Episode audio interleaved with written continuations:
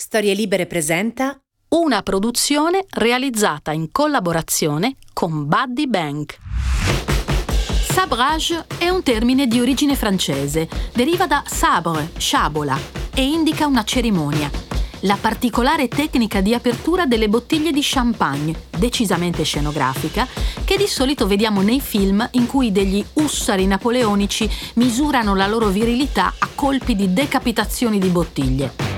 La versione moderna del sabrage contempla addirittura l'ipotesi di uno smartphone al posto della spada, un'immagine così poco epica che noi preferiamo ricordare il rituale antico con le vecchie eleganti sciabole. Leggenda vuole che sia stato Napoleone a introdurre quest'arte, decapitando la bottiglia con un colpo secco della sua spada e dicendo Champagne nella vittoria è un merito, nella sconfitta una necessità. Da comandante che aveva a cuore il morale delle truppe, pare lo facesse davvero. Molti storici hanno confermato che anche dopo brucianti debacle venivano prese a colpi di lama parecchie bottiglie. Lo champagne sciabolato da Napoleone e la sua brigata non era un vino a caso. A donarlo loro era Madame Barbe Nicole Ponsardin, sposata a Clicquot poi rimasta vedova, una donna di cui in pochi conosciamo la storia, anche se tutti troviamo familiare il nome. L'abbiamo letto decine di volte impresso sulle bottiglie degli scaffali delle enoteche o dei supermercati. E magari lo abbiamo anche esclamato quando a una cena speciale o alla festa di laurea di qualcuno a cui volevamo brindare siamo arrivati dicendo Ecco, ti ho portato la vedova quella vedova ha attraversato la rivoluzione francese, l'impero napoleonico, la restaurazione e il secondo impero, portando fino a noi le sue elegantissime bollicine e finendo sulle nostre tavole o sotto chiave tra i prodotti preziosi negli scaffali più cari dei supermercati. Benvenuti a Morgana.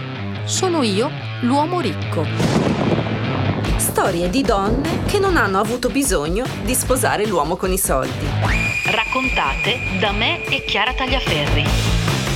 Questa è la casa delle donne strane, diverse, scomode, controcorrente, forse antipatiche e a volte persino stronze, ma sempre libere fino in fondo di realizzare se stesse. Forse sono donne che non sposereste o non vorreste come amiche, però mettetevi l'anima in pace. Non sono mai stati questi i loro obiettivi. Vogliono piacersi, non compiacervi. Questo spazio si chiama Morgana perché le rappresenta tutte, un po' fate e molto streghe, belle e terribili insieme. Conosciamola meglio dunque, la Morgana di oggi.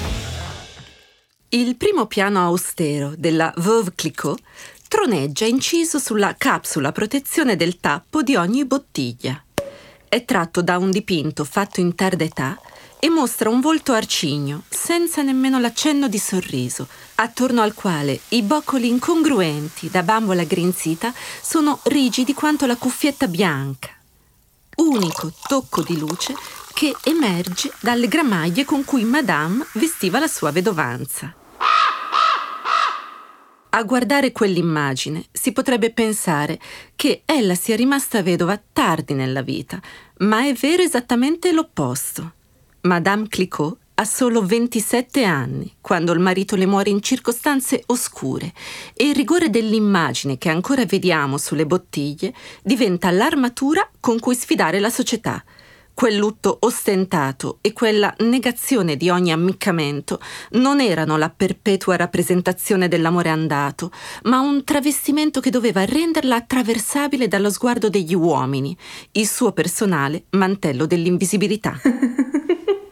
Se non mi vedono come donna, cioè come oggetto del desiderio, questo deve aver pensato in quella sua testa astuta, forse mi accetteranno come commerciante con cui trattare. Aveva ragione e aveva anche l'alcol giusto con il quale i suoi interlocutori li ha poi ubriacati tutti, sotto ogni punto di vista. Oggi molte grandi aziende vinicole di pregio sono dirette da donne, ma all'inizio dell'Ottocento il vino è ancora una faccenda da uomini. Le bollicine in particolare sono l'aristocrazia della vinificazione e nessuno si sogna di coinvolgere una donna nella produzione più pregiata dei nobili vitigni di Francia. La ragazza 27enne che di colpo si trova sola davanti alle viti del marito morto ha un'occasione d'oro. Sovvertire le regole e diventare la prima donna a dirigere una Maison de Champagne, oltre che una delle più grandi imprenditrici e pioniere di sempre.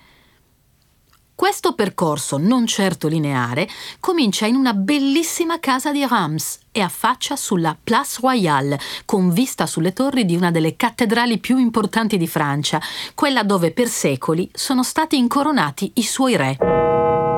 È in quella culla privilegiata che nel 1777 nasce Barbe Nicole Ponsardin, decisamente dalla parte comoda della storia.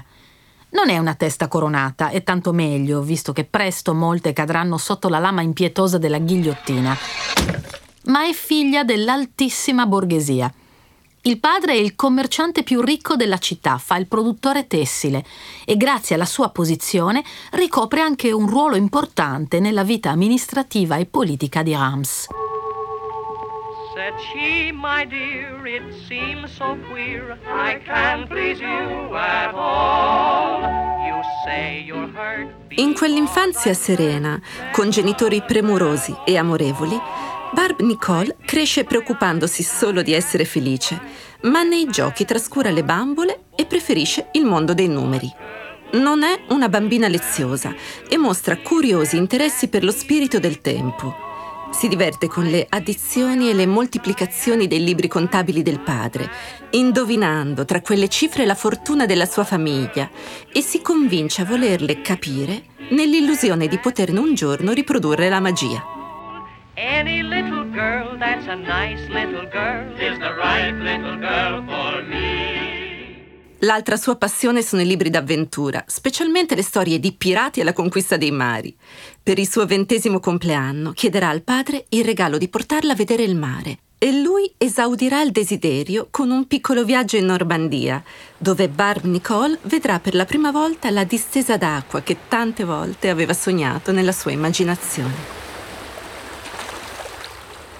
L'istinto di questa ragazzina è predatorio. In un mondo sessista che prevede per le donne la funzione di selvaggina, lei si immagina cacciatrice. A dieci anni scopre che con il termine Santa Barbara vengono chiamati i depositi di munizioni ed esplosivi a bordo delle navi. Basta una scintilla e chi s'è visto s'è visto. Tutt'oggi Santa Barbara è la patrona di artificieri e vigili del fuoco, ma non è il prudente disinnesco che seduce Barb Nicole in quella identificazione. Aux armes! Tout Paris doit prendre les armes! Cominciano le prime detonazioni della rivoluzione francese e lei, con spirito preveggente, chiede ai genitori di chiamarla solo Barbara, Barb e non Nicole, indossando già nel nome i fulmini della storia che verrà. Intanto però nella pace illusoria dell'aristocrazia parigina, la carriera del padre è scintillante. È amico di Talleyrand e stimato da Napoleone e grazie a quegli appoggi diventerà sindaco di Reims, ottenendo persino il titolo di barone.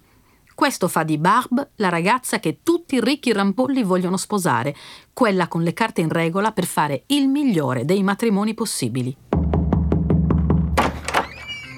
Come in una puntata di Bridgerton, la scelta è ardua e non va sbagliata. Il prescelto della famiglia Ponsardin è François Clicquot, coetaneo di Barbe e unico erede di un imprenditore vergognosamente ricco che ha fondato la sua azienda vinicola Bouzy, nella Champagne francese, a una trentina di chilometri da Reims. Inutile dire che alle nozze della coppia, celebrate nel 1798, lo champagne scorrerà a fiumi Sembra l'inizio di una vita senza spine e deve averlo pensato anche Barb, che nei suoi 21 anni appena compiuti entra leggera nelle tenute di Busy e prova una commozione inspiegabile per la luce che al tramonto si posa sui vigneti. La bambina con le fantasie avventurose e la passione per i numeri è diventata una donna curiosa che giorno dopo giorno si muove silenziosa tra i filari delle viti del marito e impara con gli occhi, iniziando a riconoscere la giusta densità di impianto, l'importanza del sole che riscalda la terra di un vigneto e il lavoro necessario a determinare il destino di un vino. Di domande però ne fa poche Quando prova a chiedere informazioni più dettagliate, il marito le dice di non affaticarsi a comprendere cose fuori dalla giurisdizione di una donna. Faccia piuttosto quel che le spetta. Assolvere ai compiti di una moglie, essere servizievole, occuparsi della gestione della casa e soprattutto procreare. L'anno successivo nasce la loro prima e unica figlia, Clementine, che è ovviamente un affare di Barb. Suo marito François non ha tempo per fare il padre, ha troppi impegni di lavoro, sta espandendo l'azienda e deve accompagnare il suo vino tra gli eserciti e le corti assetate in giro per il mondo. La vita di Barb, fino a questo momento, ricalca quella di una qualsiasi donna della sua epoca e spesso anche della nostra di epoca. All'ombra di un marito, madre, prigioniera di lusso di una casa, per quanto bella, e unica depositaria delle incombenze legate alla crescita della prole. La sua storia, se così fosse, potrebbe anche finire qui. Il destino però ha un altro progetto per la baronessina Ponsardin sposata a Clicquot. Nel 1805, al settimo anno di matrimonio, suo marito François muore. C'è chi dice sia colpa di una febbre tifoidea, ma in molti sussurrano che in realtà si tratti di suicidio. L'unica cosa certa è che Barb a 27 anni si ritrova vedova e unica proprietaria di un'azienda vinicola che produce 60.000 bottiglie all'anno. Prima di proseguire con la storia di Barb, rinfreschiamoci la memoria e vediamo cosa dice il codice napoleonico a proposito delle donne. Innanzitutto le considera affette da debolezza fisica e intellettuale per questo motivo nega loro i diritti civili e politici, destinandole con il matrimonio a un passaggio di proprietà, dal padre al marito, beni compresi, che non possono essere intestati a loro. Una donna non può lavorare, votare, avere un conto in banca o entrare nelle scuole e nelle università senza il consenso del padre o del marito. Non pensiamo troppo male dei francesi. Nel nostro Statuto albertino, rimasto in vigore fino all'approvazione della Costituzione italiana a metà del Novecento, c'erano scritte esattamente le stesse cose. Le donne italiane non erano soggetti di diritto e in rapporto ai beni e al capitale potevano essere considerate al massimo proprietà, non certo proprietarie. Sarà la democrazia a cambiare le cose. Ma in Francia, come in Italia, agli inizi dell'Ottocento la democrazia era un miraggio lontanissimo. In quello scenario desolante, la condizione di vedova però presenta qualche possibilità in più rispetto alle altre, specialmente se non ci sono di mezzo parenti maschi del marito. L'assenza lasciata da un marito ha una strana particolarità. Può restare tale senza che nessuno abbia nulla da ridire, anzi è visto di buon occhio che una donna resti fedele per sempre alla memoria di un amore scomparso. Mentre una nubile deve accasarsi quanto prima, la donna che perde il marito guadagna la libertà di essere sola e, se ci riesce, persino di usarla. Barb, evidentemente nata sotto una buona stella, quella possibilità ce l'ha e si ritrova a disposizione due cose essenziali. Possibilità d'azione e una grande quantità di denari che, finché tiene il cognome del marito, resteranno suoi non ha mai smesso di esercitarsi con i numeri che tanto le piacevano da bambina ed improvviso capisce che quello che nella vita di qualunque donna risuonerebbe come una disgrazia, nella sua può trasformarsi in una fortuna. Ovviamente il suocero, i familiari e tutto il mondo che la circonda si aspettano che Barb faccia quello che qualsiasi donna dovrebbe fare al suo posto, affidare la gestione dell'azienda a un uomo capace. Ogni uomo è per diritto biologico di nascita capace, o vendere tutto e vivere di rendita. Barb ha altri piani e va dal suocero con una proposta, gestire tutto da sola. Il suocero le dà una risposta non scontata per i tempi. Potrà farlo dopo aver svolto un apprendistato e, se si sarà dimostrata efficiente, lui non avrà nulla da ridire alla sua presa in carico dell'azienda di famiglia.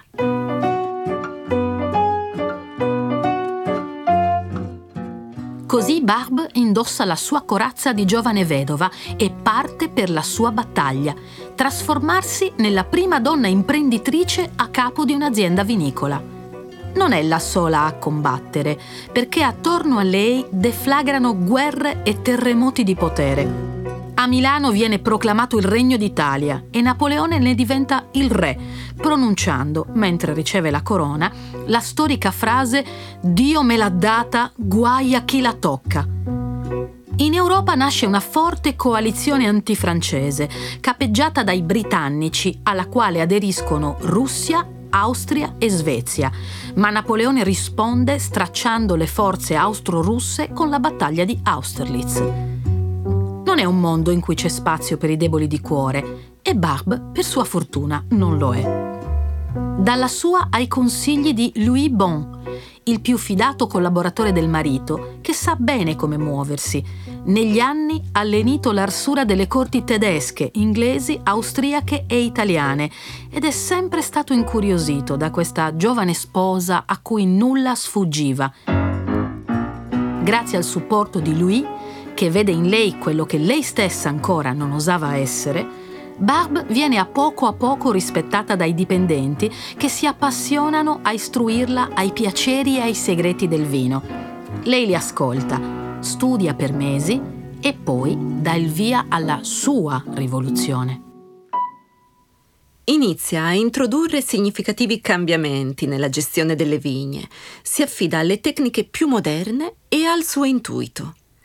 Il suo motto? Una sola qualità, la migliore. Per questo non ha paura di sperimentare e innovare, gettando il suo sguardo nel futuro che trasformerà una piccola azienda vinicola nella più grande maison de champagne. Non c'è niente di facile in quel percorso e infatti l'azienda rischia più volte il collasso. I banchieri si rifiutano di fare credito a una donna che non solo ha l'ardire di aprire un conto in banca a suo nome, ma addirittura pretende di gestire da sola un'azienda e un patrimonio considerevole. Fino a quel momento l'unico rapporto tra le donne e lo champagne era stato segnato dalle forme del seno della regina Maria Antonietta, sul quale si diceva che fossero state modellate le coppe a bocca ampia in cui veniva e viene ancora servito il nettare spumeggiante. Il seno a coppa di champagne è rimasto per due secoli la forma perfetta a cui le donne dovevano aspirare, ma a Barb la circonferenza del busto non interessa per nulla. Le preme invece avere il denaro per riempirle, quelle dannate coppe, e convincere i banchieri a darle credito è un'impresa. Barb vive un'esperienza di cui molte imprenditrici ancora oggi conoscono gli strascichi. Secondo i dati di Union Camere, attualmente le banche europee faticano ancora a fare credito alle donne perché le ritengono meno affidabili e chiedono loro garanzie in solido che agli imprenditori non vengono richieste. È un pregiudizio. Le aziende a gestione femminile hanno una vita stabile sul mercato e sono quelle a maggior vivacità creativa, più sostenibili e più inclusive. La pandemia le ha sottoposte a uno stress inedito, perché le donne hanno imprese che operano soprattutto nell'ambito dei servizi, i più colpiti dai lockdown, ma nonostante questo l'imprenditorialità femminile resta una delle più affidabili. Eppure il pregiudizio bancario resiste ed è per colpa di questa resistenza se ancora oggi le donne ricorrono meno al credito bancario e quando fanno impresa preferiscono affidarsi al patrimonio di famiglia, se lo hanno. Barb riesce a convincere quel poco di banchieri che le servono per tenere in piedi l'azienda ed è in quel momento che sceglie anche il suo nome di battaglia. Firma ogni documento come Veuve Clicquot-Ponsardin, rivendicando con la vedovanza un dato di fatto. Sono l'unica Clicquot rimasta, quella con cui sarete costretti a trattare. È particolarmente significativa l'assunzione del doppio cognome, l'unione di un'assenza, quella del marito, con una presenza, la sua, ma anche l'affermazione della sua personale identità accanto a quella di un uomo che da morto, alla fine dei conti, le farà da compagno molto più di quanto non avesse fatto da vivo. Audace e determinatissima, Barb ama sperimentare, tanto che nel 1810, sotto la sua gestione, nasce il primo champagne millesimato della regione, cioè prodotto con i vini di una singola annata, appunto il millesimo. Ma è il 1811 l'anno dei prodigi.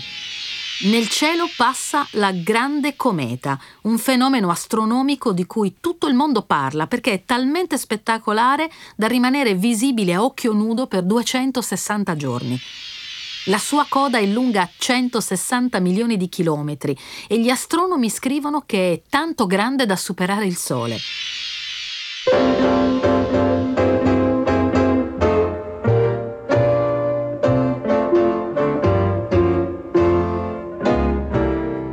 Per millenni, nella nostra infinita vulnerabilità, ci siamo affannati a scrutare il cielo in cerca di segni per interpretare il futuro. Ma quella enorme e brillante cometa che, a quanto si diceva, preannunciava ogni sorta di orrori e la fine del mondo, come scrive Tolstoi in Guerra e Pace, per Madame è tutto fuorché foriera di sventura. Se esiste davvero nel suo destino una buona stella, di sicuro è quella. Mentre la Russia sta per essere invasa da Napoleone, lei è in fibrillazione per un raccolto a dir poco eccezionale, per celebrare il quale deciderà di imprimere il simbolo della stella sulle sue bottiglie come indicatore della superiorità qualitativa dei suoi vini. Baby, non è l'unico dono che le arriva dalla cometa del 1811. Alle porte della cantina si presenta un ufficiale russo parecchio affascinante, venuto in visita per conto di alcuni appassionati di vini francesi. È bello come un personaggio di Dostoevsky e Barb, pur con un marito morto, è vivissima. Ok il lutto, ok il rigore e il controllo, ma a 34 anni la vedova Clicquot anticipa il pensiero che poi sarà di Amanda Lear. A cosa serve essere belli dentro se poi nessuno entra? Lei e quell'ufficiale brinderanno molto insieme e quell'amore scandaloso sarà solo una delle soddisfazioni proibite alle donne che la nostra Veuve Clicquot deciderà di prendersi dalla vita. Lo farà senza nascondersi, facendosi definire spregiudicata, sfrontata e trasgressiva. Se non fosse così ricca, utilizzerebbero aggettivi molto più offensivi di questi, ma lei è al sicuro. Maneggia potere e denaro, contrasta serenamente le leggi anti-esportazione di Napoleone e non si preoccupa di quel che pensa la gente. Nel 1814, infatti, complici i contatti aperti dal giovane ufficiale, di cui non conosciamo nemmeno il nome, mette a segno il suo colpaccio. Sfida il blocco continentale nonostante l'embargo napoleonico, noleggia una nave e riesce a contrabbandare nella grande madre Russia 10.000 bottiglie del leggendario champagne del 1811. La corte di San Pietroburgo impazzisce per Le Vent de la Comète e diventa il suo più fedele e assetato cliente. Madame riesce nell'impresa che il marito aveva inseguito vanamente per tutta la sua breve, va detto, vita. Così adesso può intensificare i commerci con l'estero, investendo in nuovi vigneti di produzione e vedendo aumentare a dismisura i suoi guadagni. Il suo nome impresso su tutte le bottiglie diverrà così proverbiale che persino Pushkin la omaggia nel suo romanzo in versi Eugenio Onieghin, in cui il giovane e annoiatissimo dandy che dà nome al libro si risveglia dall'inedia solo per sorseggiare lo champagne di Madame Clicquot, definendolo bevanda degli dei. Oggi si chiamerebbe product placement, ma allora era la prova di una riuscita commerciale senza paragoni. La Russia è dunque nel cuore di Madame, che molti anni dopo farà pervenire al suo ufficiale, finito chissà perché su un'isola del mare del nord, una cassa contenente le ultime preziose bottiglie nate nell'anno del fortunato passaggio astrale e dunque del loro incontro. Lui le scriverà per ringraziarla. Queste bottiglie giunte dal mare, portate dalle onde, hanno del miracoloso. Ma ben prima delle missive in memoria delle sue relazioni pericolose, Madame è concentrata a pianificare strategie di comunicazione supermoderne, anticipando di almeno un secolo la nascita del marketing. La firma con cui aveva convinto i banchieri, quella col doppio cognome, diventa la sua ragione sociale. La fa imprimere su tutte le bottiglie, che portano così nel mondo il nome Veuve Clicquot Ponsardin.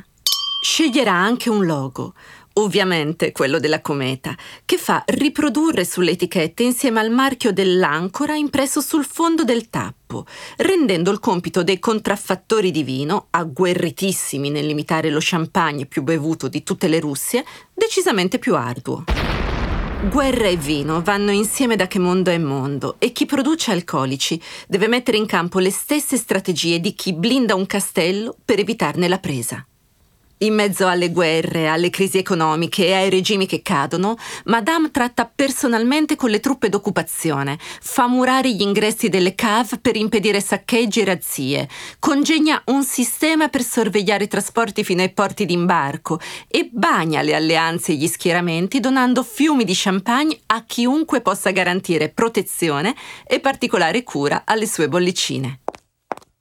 È instancabile è lei a seguire i colloqui per reclutare i rappresentanti da mandare nelle capitali. È sempre lei a curare le pubbliche relazioni scrivendo di suo pugno una media di 7.000 lettere all'anno. È ancora lei a studiare ricette differenti a seconda dei mercati a cui sono destinate le bottiglie. In Inghilterra, per esempio, sono abituati a champagne morbidi, mentre negli Stati Uniti prediligono un gusto secco e Madame accontenta tutti, a ciascuno il suo dosaggio perfetto, con una cura per le differenze culturali che nei secoli a venire sarà applicata da tutti, persino dalla Coca-Cola, che come è noto non è uguale in tutti i paesi in cui viene distribuita. Nel 1816 progetta una delle sue invenzioni più intelligenti e durature, la table de romage, che oggi si chiama pupitre. Un sistema innovativo per chiarificare il vino, che consiste in una rotazione quotidiana di 90 gradi in cantina. La produzione di champagne, fino a quel momento, era infatti segnata dal brutto aspetto che il liquido alla fine conservava torbido per colpa delle impurità di sedimentazione della fermentazione. Barb è ossessionata dall'ottenimento della trasparenza e alla fine ha l'intuizione giusta.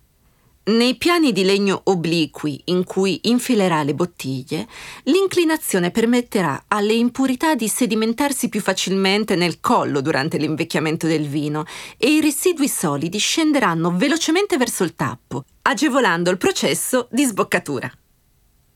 La rimozione dei lieviti e del tappo provvisorio permetterà così allo champagne di mantenere la sua meravigliosa trasparenza e effervescenza. Oggi i processi sono industrializzati, ma gli champagne ottenuti con il metodo champenois sono stati chiarificati per decine d'anni con il sistema inventato dalla giovane vedova Clicquot, che ormai in Francia tutti chiamano la grande dame de la champagne. Non paga di quel riconoscimento, Barb inventerà anche il primo champagne rosé nel 1818, assemblando vini bianchi e rossi. Fino ad allora il rosé era ottenuto con l'aggiunta di bacche di sambuco alla cuvée. Quando i venti di rivoluzione, dopo aver versato fiumi di sangue, si placheranno e la monarchia tornerà di moda, l'ormai matura signora Clicquot avrà un altro affare da chiudere al meglio. Combinare per la figlia, la sua unica erede, un matrimonio adeguato.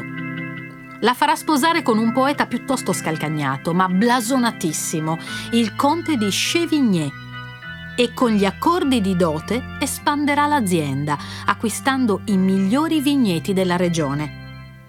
Per farlo si fa dare una mano da un giovane stagista assunto nel 1821, tale Édouard Verlet, 23 anni in meno di Madame, che la assiste di giorno e soprattutto di notte. 22 anni dopo lascerà a lui la direzione dell'azienda, ritirandosi dagli affari non prima di aver spronato altre due grandi vedove dello champagne, Madame Pommery e Madame Perrier, a seguire il suo esempio, convincendole a gestire in prima persona le imprese ereditate dai rispettivi mariti. È l'ora del riposo per la nostra Veuve Clicquot Ponsardin e per farlo sceglie il castello neorinascimentale di Boursol, che ha fatto costruire per ospitare il genero, la figlia e la nipote Marie Clémentine, ultima di una genealogia di donne Clicquot che svolterà il secolo entrando nel Novecento. Barbe morirà tra quelle mura a 89 anni, il 29 luglio 1866, a un passo dalla nuova vendemmia, dopo aver regnato per 60 anni e attraversato rivoluzioni con un'azienda in grado di vendere 750.000 bottiglie all'anno di champagne. Come i messaggi nella bottiglia che ci trasportano desideri da geografie lontanissime, anche Madame ha voluto lasciare ai posteri un suo personalissimo pensiero, o così almeno ci piace immaginare. Nel luglio del 2010, al largo dell'arcipelago finlandese delle isole Åland, è stato infatti recuperato il relitto di una nave che aveva nelle stive un carico di champagne perfettamente conservato. Erano le bottiglie di Madame. Gli abissi hanno permesso alle bottiglie destinate alla corte russa di dormire per 170 anni nel Mar Baltico, proteggendo quell'elisir ancora limpido grazie al freddo e al buio delle profondità marine. I fortunati che hanno potuto esaminare e poi assaggiare il contenuto di una delle 46 bottiglie della Veuve Clicquot hanno raccontato di un sapore più dolce e con una minor gradazione, proprio come amavano apprezzarlo i palati a cui erano destinate. Una delle bottiglie del 1841 è stata messa all'asta e acquistata per 30.000 euro. Chi si è potuto permettere di farsi un regalo del genere ha in fondo bevuto la storia, quella dell'Europa, quella del vino e soprattutto quella delle donne la migliore delle sbornie possibili. Qui con Cristina Fogazzi, l'estetista cinica. Mm, lei dice chiamami quella delle cremine. Io mi rifiuto di chiamarla così perché è un'imprenditrice, ma una di quelle con la I maiuscola. Ha 46 anni e più di 28 milioni di euro di ricavi nel 2019, ottenuti sì vendendo creme e trattamenti per il viso, ma soprattutto una filosofia. Si chiama estetista cinica perché è molto schietta nel dare consigli di bellezza. Ecco, io a lei vorrei chiedere, tu sei un'imprenditrice, sei una donna ricca, si può dire questa cosa. Vieni in coda con questa intervista alla storia di una donna ricca e imprenditrice del 1700 e primi dell'Ottocento. La vita in quel momento per una donna era difficile perché non potevano neanche possedere qualcosa di proprio. Se lei ci riesce perché eh, la, la, la, eredita dal marito morto, la roba che, che possiede, il patrimonio che possiede. Ma la vita di un'imprenditrice nei nostri anni è davvero così più facile rispetto a quella di un paio di secoli fa? Io parlo da una pro- posizione di estremo privilegio e mi, mi, spiego, nel senso che ho scoperto solo ultimamente che il fatto di non avere figli in Italia è un privilegio, nel senso per il lavoro il fatto di non doversi occupare dell'accudimento dei propri figli ti dà uno spazio perché ho scoperto che questo Stato non supporta coloro che invece dei figli vogliono farli e hanno tutto il diritto di farli. Per cui per me non è stata, ti racconterei una bugia dicendoti che è stata particolarmente difficile, nel senso che non, non, ho, non ho mai incontrato degli scogli, io poi mi muovo in un mondo che è forse più femminile che maschile per cui ci sono molte più donne nella mia azienda, ci sono quattro uomini e 36 donne, capisci già che è un'azienda virtuosa al contrario proprio, cioè noi discriminiamo gli uomini probabilmente. Eh, però mi rendo conto di essere privilegiata perché non ho dovuto fare scelte tra la genitorialità e il fatto di fare l'imprenditrice. Però quando ti intervistano te lo chiedono? Che cosa? Se, stata, se è stato facile fare l'imprenditrice? Se hai dovuto rinunciare a qualcosa per fare l'imprenditrice? Allora, io no, però ti ripeto, avevo una struttura di vita che si prestava particolarmente, però non è nemmeno giusto che qualcuno debba fare delle scelte, no? No, sono d'accordo con te, però mi riferivo al fatto che quando un uomo raggiunge il successo nessuno gli chiede se è padre o se ha dovuto rinunciare a qualcosa in termini di famiglia, mentre invece quando una donna raggiunge il successo durante ah, le interviste te lo chiedono sempre? Sempre. Sempre. Se, sì, sì, se è stato più difficile in quanto donna e io purtroppo devo anche rispondere di no, probabilmente comincerò a dire di sì per supportare le altre. Eh, io devo rispondere di no, però mi rendo conto invece, vedendo le donne che lavorano con me, perché c'è questa cosa, eh, io ho cominciato dieci anni fa e le ragazze che lavoravano con me erano tutte giovani, poi pian piano sono diventate madri e ho visto in loro la difficoltà di coniugare vari aspetti del lavoro. Sì, il sistema del lavoro e anche il sistema sociale in Italia non è fatto per favorire le donne al lavoro, è fatto anzi per, per scoraggiarle e per favorire la scelta di restare a casa ad allevare i figli. Questo è un problema che anche le associazioni delle donne continuano a fare presente e che certamente non è aiutato dal fatto che eh, appena viene nominata una ministra delle pari opportunità come nell'ultimo governo Draghi, la prima affermazione che fa è ascolteremo le istanze delle famiglie, quando sappiamo perfettamente che invece è proprio la famiglia uno degli impedimenti all'affermazione delle donne sul luogo di lavoro. Eh, raccontando la storia della vedova Clicquot, eh, questa maestra di champagne che si è inventata un sacco di innovazioni anche per, per farlo, nel senso che ci saranno champagne senz'altro migliori, ma che si sono serviti anche delle sue innovazioni per migliorarsi, quindi le dobbiamo molto anche dal punto di vista tecnologico. Lei a un certo punto si trova nella condizione di dover chiedere del credito alle banche e le banche sì. non faticano a darglielo perché è femmina. Ora, questa cosa si giustifica nel 1700, però i dati di Union Camere di appena due mesi fa eh, mostrano che questa diffidenza nei confronti delle imprenditrici esiste ancora.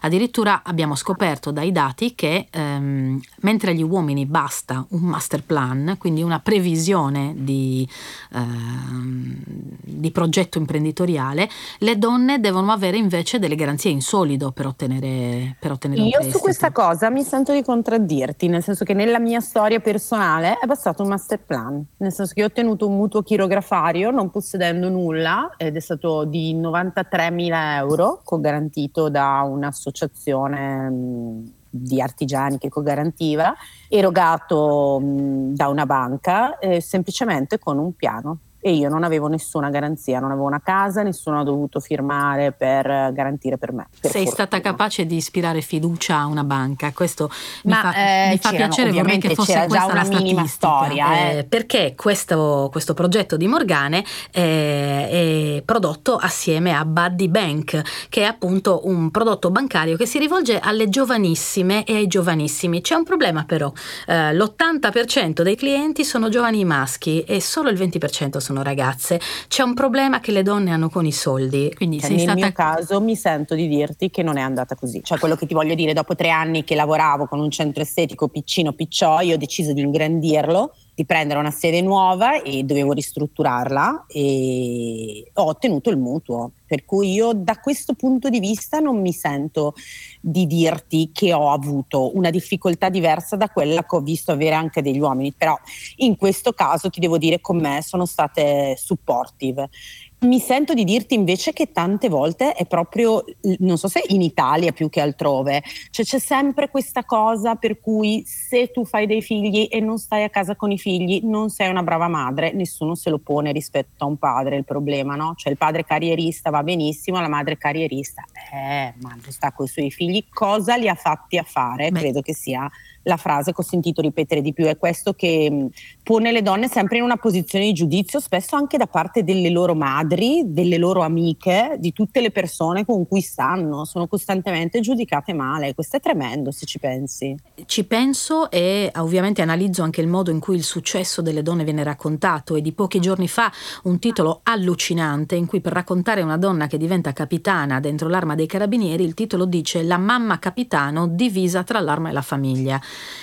Eh, ovviamente questo tipo di racconto ti fa capire intanto che le donne sono esseri costantemente spezzati a metà perché tutti da loro si aspettano che facciano sia la famiglia sia il lavoro, ma più la famiglia diciamo.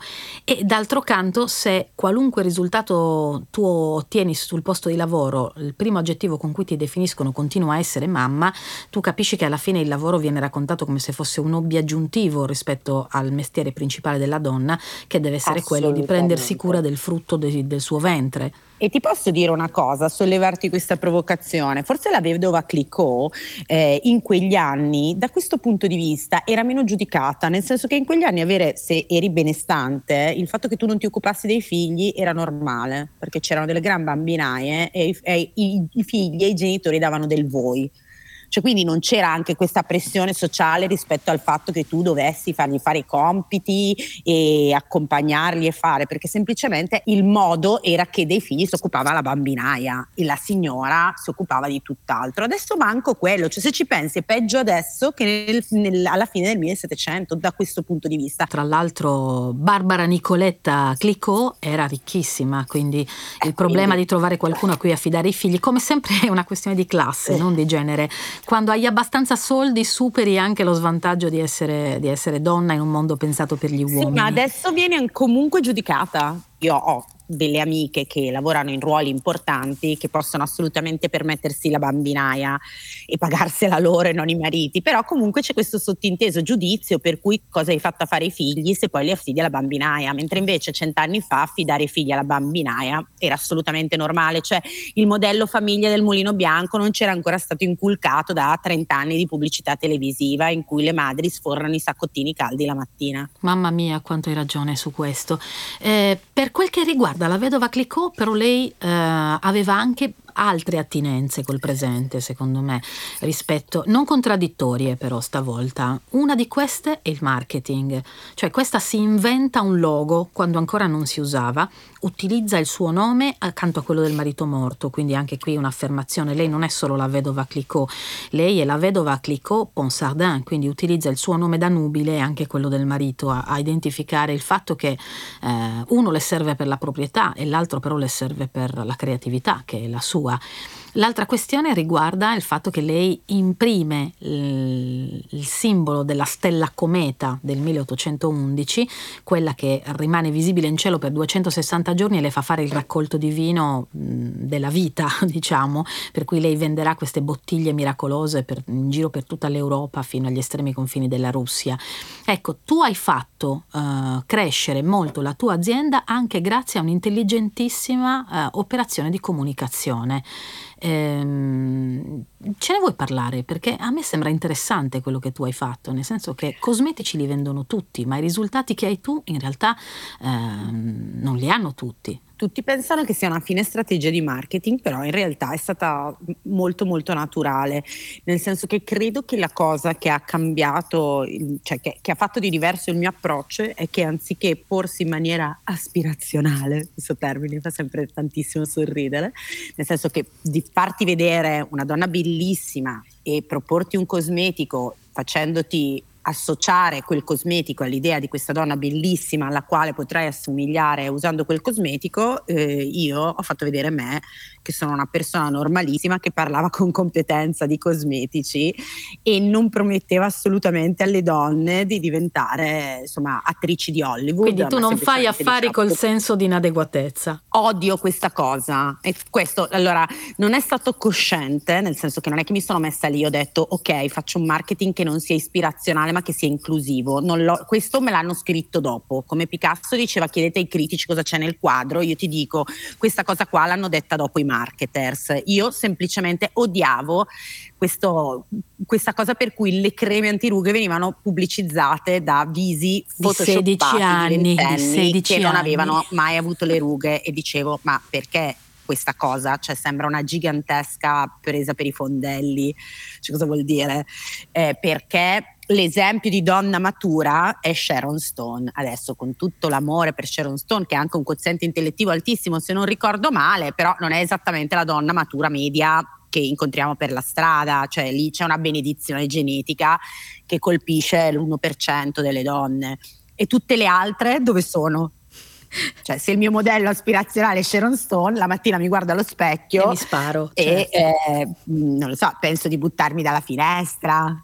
Sono d'accordo, però alla fine se ci pensi tutta l'industria cosmetica si regge sulla costruzione del senso di inadeguatezza. Se noi ci Ma sentissimo certo. contente del corpo che abbiamo eh, e dell'aspetto che abbiamo, se non ci fosse un canone a cui tendere, cioè, chi ci andrebbe in palestra? Chi se la comprerebbe la crema antirughe? Ma sai che non è vero, perché non è il canone, cioè il fatto che a me piaccia vedere la mia pelle più luminosa. Io non aspiro a nessun canone, semplicemente tra avere una pelle eh, spenta e coi pori dilatati e avere una bella pelle, sulla mia pelle vedo la differenza, non ho bisogno di vederla su quella di Sharon Stone.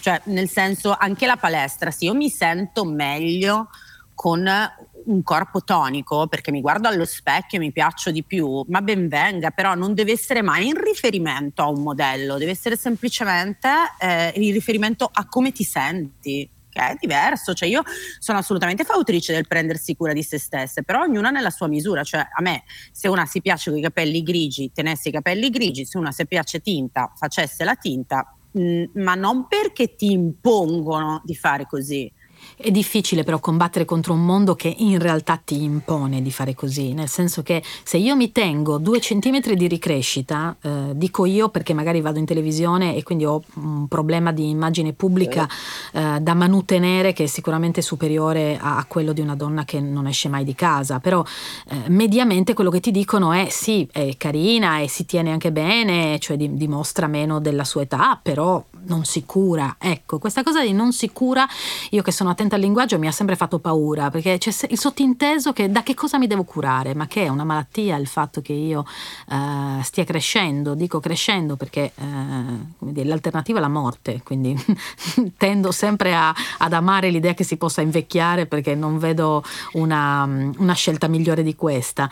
E intorno c'è l'idea che eh, anche sulle creme c'è scritto anti-age, cioè anti-età vuol dire la morte, perché solo la morte ferma l'aumentare dell'età. Se ci pensi è difficile resistere a questo tipo di, eh, di input, di sollecitazioni che ti annichiliscono tutte le volte che cerchi di eh, portare avanti il pensiero di essere pienamente te stessa, fregandotene delle, delle influenze del mondo.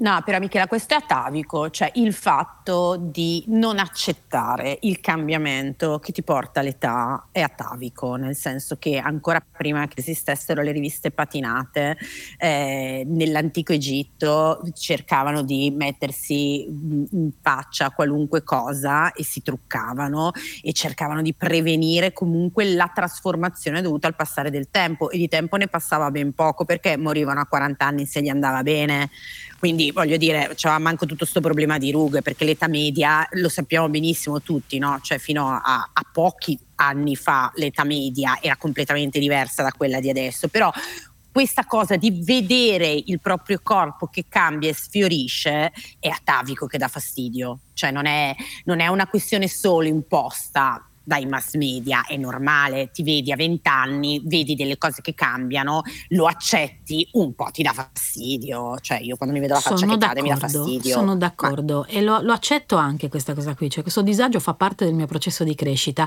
però eh. noi viviamo nell'epoca dei social network eh, e tu li usi tantissimo, e fai molti video, fai molte dirette, sei molto presente col tuo corpo, con la tua faccia sui social network. Eh, noi siamo donne di mezza età, lo possiamo dire, siamo quasi coetanee, ma una ragazzina di 16, di 18, di 20 anni eh, sui social network eh, riceve in realtà proposte molto diverse da quelle dell'autenticità in termini estetici. Eh, Completamente. Pro- promuovere la cosmetica sui social network che cosa comporta in termini di accorgimenti, di attenzione, di consapevolezza da parte tua?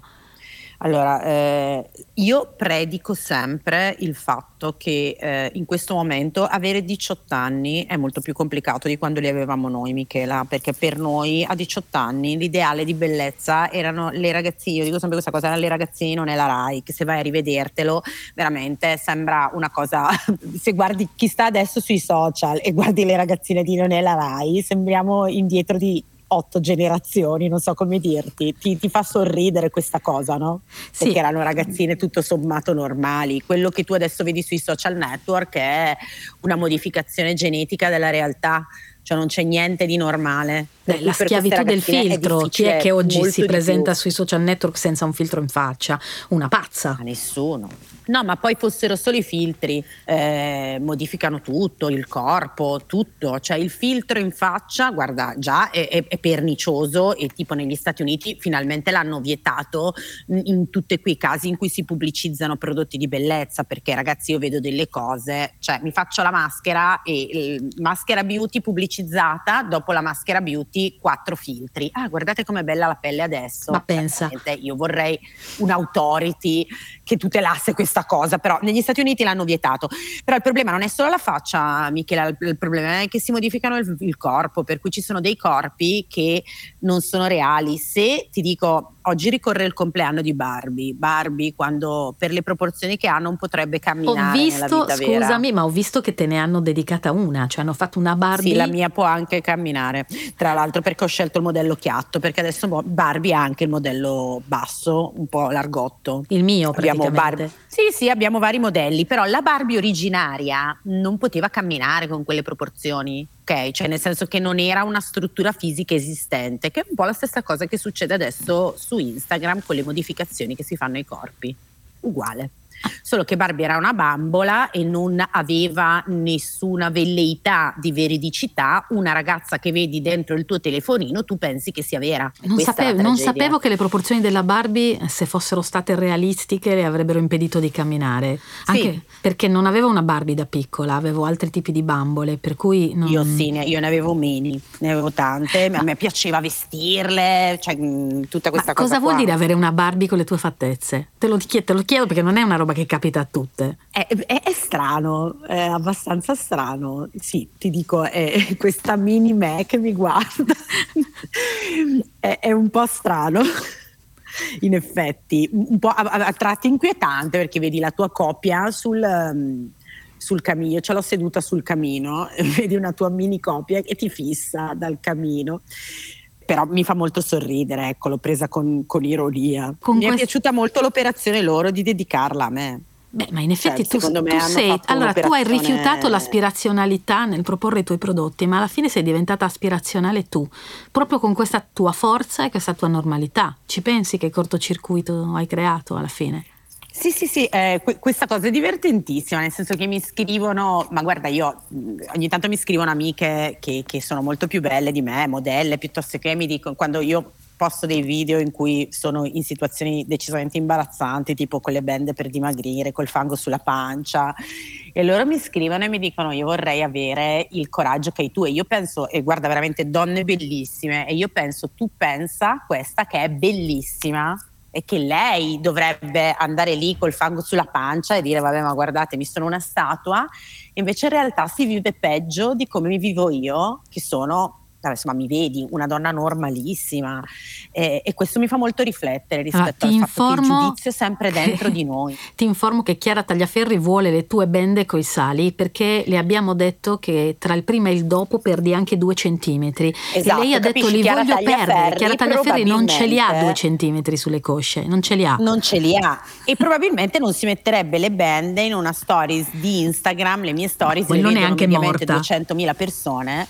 e io ti posso garantire che questa cosa all'inizio avevo paura, poi quando ho cominciato a farla è molto liberatoria, nel senso che mi fa molto ridere e mi rendo conto che è diventato un messaggio talmente importante farsi vedere con allegria nella propria boh, debolezza, normalità, chiamala come vuoi.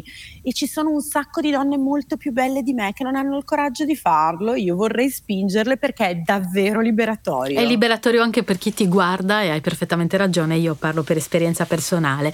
Io ti ringrazio Cristina di questo contributo, di questa chiacchierata che ci hai consentito di fare che eh, lega con un filo rosso l'imprenditorialità femminile del 1700 a quella del 2021. Eh, ti auguro, come dire, di mantenere e rafforzare il successo che in questi anni ti ha resa un modello, anche se non solo per la Barbie, anche se questo magari eh, può non piacerti, ma con tutti i modelli negativi che abbiamo intorno, uno positivo, uno aspirazionale, secondo me ogni tanto serve. Ti ringrazio. Grazie a voi per avermi invitato, è un grande piacere essere qua. Questa era Morgana, sono io l'uomo ricco. I testi che avete sentito sono scritti da me e da Chiara Tagliaferri con la regia di Guido Bertolotti. Noi vi rimandiamo al prossimo incontro con un'altra donna, un'altra strega. Per sentire le puntate precedenti e quelle future, storielibere.fm. Una produzione storielibere.fm di Gianandrea Cerone e Rossana De Michele. Coordinamento editoriale Guido Guenci.